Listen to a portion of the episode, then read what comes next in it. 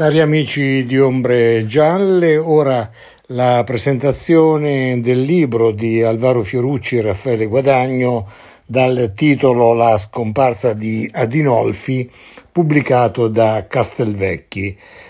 Nel podcast sentirete voci e testimonianze tratte dalle trasmissioni Chi l'ha visto e TG2 dossier, e inoltre a conclusione del podcast la voce di Lorenzo Adinolfi, il figlio del giudice scomparso il 2 luglio 1994.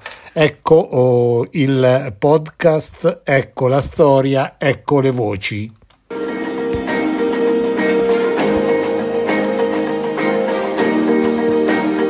Parliamo di un magistrato, si chiama Paolo Adinolfi, un magistrato che esce di casa, dice alla moglie torno per pranzo e non torna più. Sono passati 20 anni, ma come mai nessuno cerca più questo magistrato, un magistrato integerrimo? Idealista, cattolico osservante ai limiti del bigottismo, legatissimo ai figli. E un po', mi pare, anche alla moglie, improvvisamente piglia e molla tutto, così. È come se lei camminasse per la strada, a un certo punto c'è una buca, lei ci casca dentro e scompare. Siamo a Roma, nel quartiere residenziale della Farnesina. È qui che viveva Paolo Adinolfi, 52 anni, sposato, con 2 figli, di professione magistrato.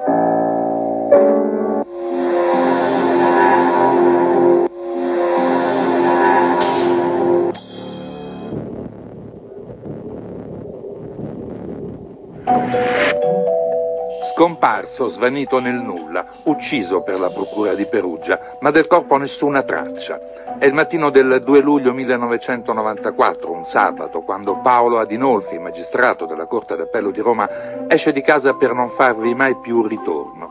Le ultime tracce, un bonifico fatto alla moglie da un ufficio postale e le chiavi di casa lasciate nella cassetta delle lettere della madre. Nell'ordine ti possono dire che sei scappato con una ballerina brasiliana, che avevi un conto chissà dove, quindi sei andato nell'isola deserta a spassartela, oppure che ti sei suicidato.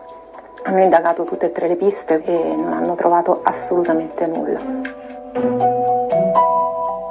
Sarà un pentito 2 anni dopo a dare nuovo impulso alle indagini. Si chiama Francesco Elmo, mescola menzogne e mezze verità, parla di servizi segreti, di Banda della Magliana. Il corpo di Adinolfi lo cercheranno anche nelle catacombe adiacenti, la villa sotto sequestro di Enrico Nicoletti, il cassiere della banda, a cavallo degli anni 80 e 90. Nulla da fare. Ovviamente tante cose non si potevano più fare, c'erano testimoni che erano morti, cioè potenziali testimoni che erano morti, c'erano carte smarrite, c'erano anche proprio i rilievi che sono stati fatti su determinate testimonianze che ci dicevano dove poteva essere il corpo dopo 2 anni, erano perfettamente inutili ovviamente, perché il corpo dopo 2 anni non si trova più. Per il pubblico ministero Alessandro Carnevale, che ha riaperto le indagini per poi arrendersi in mancanza di prove provate, le ragioni della sua scomparsa sarebbero da ricercare nell'estrema delicatezza di alcuni affari trattati dal magistrato alla sezione fallimentare, nella notevole rilevanza degli interessi economici coinvolti, nell'asprezza delle reazioni suscitate dalla sua condotta ferma e lineare, nei contrasti insorti con taluni colleghi, nella capacità criminale dei soggetti coinvolti. In una parola, ucciso per tappargli la bocca. Basti pensare, scrive ancora il pubblico ministero Carnevale, a quando durante una sua brevissima assenza dal servizio venne adottato in sua vece, in una delicatissima procedura, un importante provvedimento che mai sarebbe stato da lui condiviso e che destò le sue più vive e inascoltate proteste. E forse anche di questo che avrebbe voluto parlare ai colleghi di Milano, ai quali chiese un incontro che non ebbe mai luogo. Adinolfi sparì prima. Perché Paolo Adinolfi, dopo tanti anni trascorsi alla fallimentare, nel 1992 decide di andar via? Che cosa è successo di così grave? Lui, così appassionato al lavoro, così serio, così scrupoloso, perché sbatte la porta e chiede di andar via? Lui aveva preso un provvedimento che in una sua breve assenza aveva preso un periodo di ferie, era stato modificato, anzi annullato. E questa cosa non gli era piaciuta per niente. Qualcosa del genere era accaduto anche quando si era occupato della società che gestiva la Casina Valadier a Villa Borghese, luogo di ritrovo di politici e VIP. Mio marito mi disse, già dovevo capire da come veniva gestita la questione della Casina Valadier, già lì dovevo capire che le cose non erano limpide. Poi quando si è trattato di Fiscom, lì ho sentito parlare di molto denaro, del coinvolgimento di banche, di bancarotta fraudolenta e di conseguenze penali molto gravi.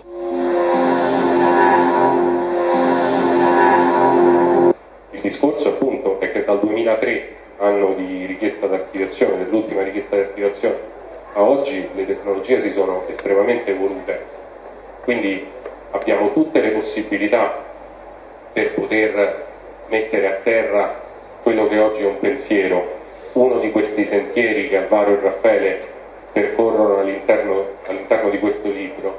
È come se avessimo un puzzle con tanti elementi, il puzzle va messo a posto.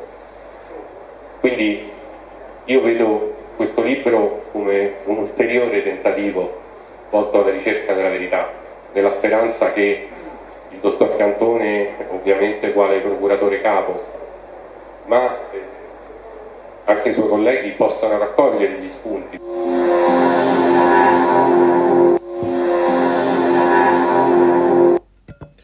Avete ascoltato tratte da TG2 dossier e da Chi l'ha visto, la trasmissione di Rai 3, voci, testimonianze, il lavoro di alcuni giornalisti sul mistero della scomparsa del giudice romano Paolo Adinolfi. La storia e gli interrogativi ancora aperti sono messi nel libro La scomparsa di Adinolfi di Alvaro Fiorucci e Raffaele Guadagno e pubblicati da Castelvecchi Editore, che potete trovare in tutte le librerie e negli shop online. Buona lettura, nella speranza che il libro riesca a smuovere quello che nel passato non è stato possibile smuovere.